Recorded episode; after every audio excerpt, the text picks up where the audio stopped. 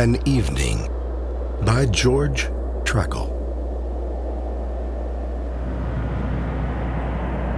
At evening the sky was clouded over, and through the grove filled with silence and horror drove a dark golden shudder. Evening bells died away in the distance. The earth has drunk icy water. At the forest's edge, a fire lay smoldering. The wind sang softly with angel voices, and trembling, I dropped to my knees. In the heather, in bitter cresses, far beyond clouds, swam in silver laughter forsaken sentinels of love. The heath was lonely and vast.